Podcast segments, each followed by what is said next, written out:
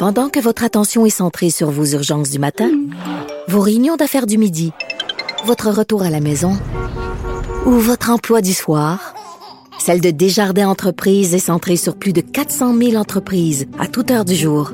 Grâce à notre connaissance des secteurs d'activité et à notre accompagnement spécialisé, nous aidons les entrepreneurs à relever chaque défi pour qu'ils puissent rester centrés sur ce qui compte, le développement de leur entreprise.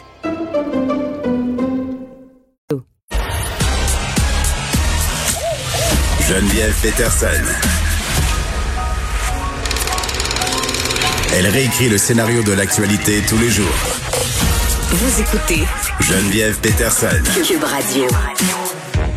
Avec l'arrêt des vols vers le sud pendant la semaine de relâche, bien des parents, euh, bien des gens sans enfants aussi qui veulent prendre une pause euh, vont avoir le désir de se tourner vers la location de chalets. La demande risque d'être très très forte durant cette période et comment ils se préparent les propriétaires? Parce qu'évidemment on a la demande mais on a aussi la gestion euh, des demandes par région. Ça doit affluer. Moi je voyais des messages passer.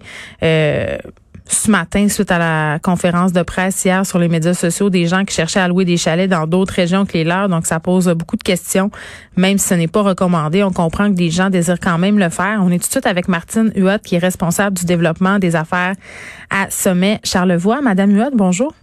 Bonjour.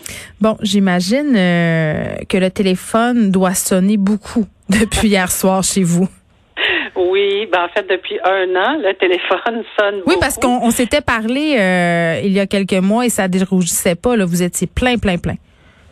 Oui, on est on est à 110% de capacité. Là, on doit on doit réserver chez les compétiteurs et, et chez les indépendants. Les les familles ont vraiment choisi de de faire le plein air euh, et de venir passer la relâche en bulle familiale dans la région. Ben euh, bon, pour vous c'est une bonne nouvelle. Évidemment, tous vos chalets sont loués. Euh, si ce sont des familles de la région qui respectent les bulles familiales, il y en a pas de problème. Mais ce qu'on a peur en ce moment c'est que des gens tentent de réserver des gens qui viennent de l'extérieur. Ça, est-ce que vous constatez ça depuis euh, l'annonce des derniers jours? Ben en fait, euh, non, parce que les gens de l'extérieur sont en zone euh, orange, mais sont dans des régions. Euh, c'est pas des les gens, par exemple, de, de l'Abitibi ou des gens de la côte nord. Euh, oui, il y en a quelques-uns là, mais ce n'est pas la majorité des gens qui vont venir en chalet chez nous. on est vraiment là, la grande majorité là, c'est des gens de Montréal, de Québec, peut-être un petit peu plus Chaudière-Appalaches et tout ça, ou les États-Unis, l'Europe, mais qui ne viennent pas de toute évidence, ou encore de l'Ontario, mais on est tous en zone rouge. Donc, euh, ça, de ce côté-là, ça nous inquiète pas. Puis on a les adresses de tout le monde de toute façon. Alors, on est en mesure, si on a des gens qui ont réservé et qui ont donné une adresse en zone orange, on est en mesure de, communiquer avec eux puis de faire en sorte là qu'on va s'assurer qu'ils ne viennent pas ici là. Ben euh, oui, puis en même temps, euh, j'ai envie de vous demander si vous sentez que c'est votre rôle de jouer comme ça à la police, Madame Yuan c'est pas notre rôle de jouer à la police. Là. Je vous dirai pas qu'on va commencer à aller faire le tour des chalets pour voir si effectivement il y a seulement des gens d'une adresse. Là, ce n'est pas à nous, c'est au corps policier. Et puis de toute façon, chez nous, en un an, on a eu deux incidents là. Euh, sur 4000 réservations, on a eu deux incidents vraiment là où les policiers ont dû intervenir. Donc c'est parce qu'il y avait trop de monde? Parce qu'il y avait trop de monde, mais de mhm. toute façon, là, il y avait plus de gens même que la capacité du chalet. Là, là on est vraiment dans la délinquance. On n'est pas dans la COVID, des gens qui viennent se cacher. On est dans des, des gangs de jeunes qui réservent par Airbnb. Des gens qui agissent en colon. Euh, voilà. Mais je, je vais vous laisser, euh, je vais vous laisser le dire de cette façon-là. mais, mais il l'aurait fait COVID ou pas. Ouais. Euh, c'est pas notre clientèle non plus. Les gens vont venir peut-être deux ou trois familles mm. comme ils le faisaient avant. Euh, mais je vous dirais, les gens nous téléphonent. Ils ont l'option de partager le chalet. Disons qu'ils ont réservé une semaine à deux familles. Ben, on va leur donner l'option de partager le séjour de sept jours en trois jours, quatre jours. Pour on pas va mélanger. entretien, exactement l'appartement. On va leur offrir l'entretien entre les deux. Ils peuvent réduire aussi.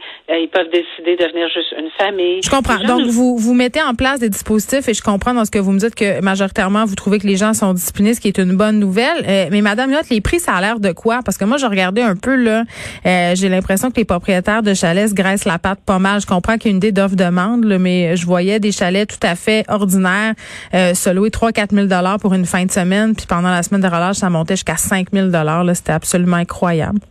Il y a, peut-être des indépendants qui le font. Nous, on ne le fait pas. Nos prix sont fixés euh, des années à l'avance. C'est des, des systèmes de yield management qui le font. Euh, je peux vous dire qu'on n'a pas du tout, du tout augmenté nos prix par rapport à, ça. Euh, puis on est réservé, nous, depuis plus d'un an. Là. Fait que ça change rien ça change pas grand-chose. On a des gens qui avaient réservé l'année passée qui n'ont pas pu venir, qui viennent cette année. Mais, mais pour nous, du dernière minute, là, qu'on décide qu'on augmente les prix, chez nous, on n'en a pas. Mais mm. oui, j'ai eu vent qu'il y a des gens qui ont affiché, par exemple, sur Airbnb, qui n'ont même pas le droit de le faire parce que ce ne sont pas des résidences récréo-touristiques, mais qui vont aller vivre ailleurs puis qui vont louer leur chalet. Mm. Euh, ou leur maison dans, dans Charlevoix. Là, ça, oui, on a eu écho de ça, malheureusement. Bon, mais je comprends que chez vous, ça se passe bien. Martine Watt, merci, qui est responsable du développement des affaires à Sommet euh, Charlevoix. Mais là, tous les chalets sont loués. Donc, appelez pas Madame Huot si jamais vous voulez avoir un chalet à Sommet Charlevoix. Tout est pris euh, depuis un an. Mais quand même, regardez ça aller comme il faut parce que, je sais pas, là, mais louer un chalet bien ordinaire à 5000 pièces pour une fin de semaine, c'est encourager quelque chose. Est-ce qu'on veut vraiment encourager ça? Moi, je pense que non. Là, ça se peut d'autres choses qu'aller dans un chalet pendant la semaine de relâche. Il est rendu tard pour réserver un chalet.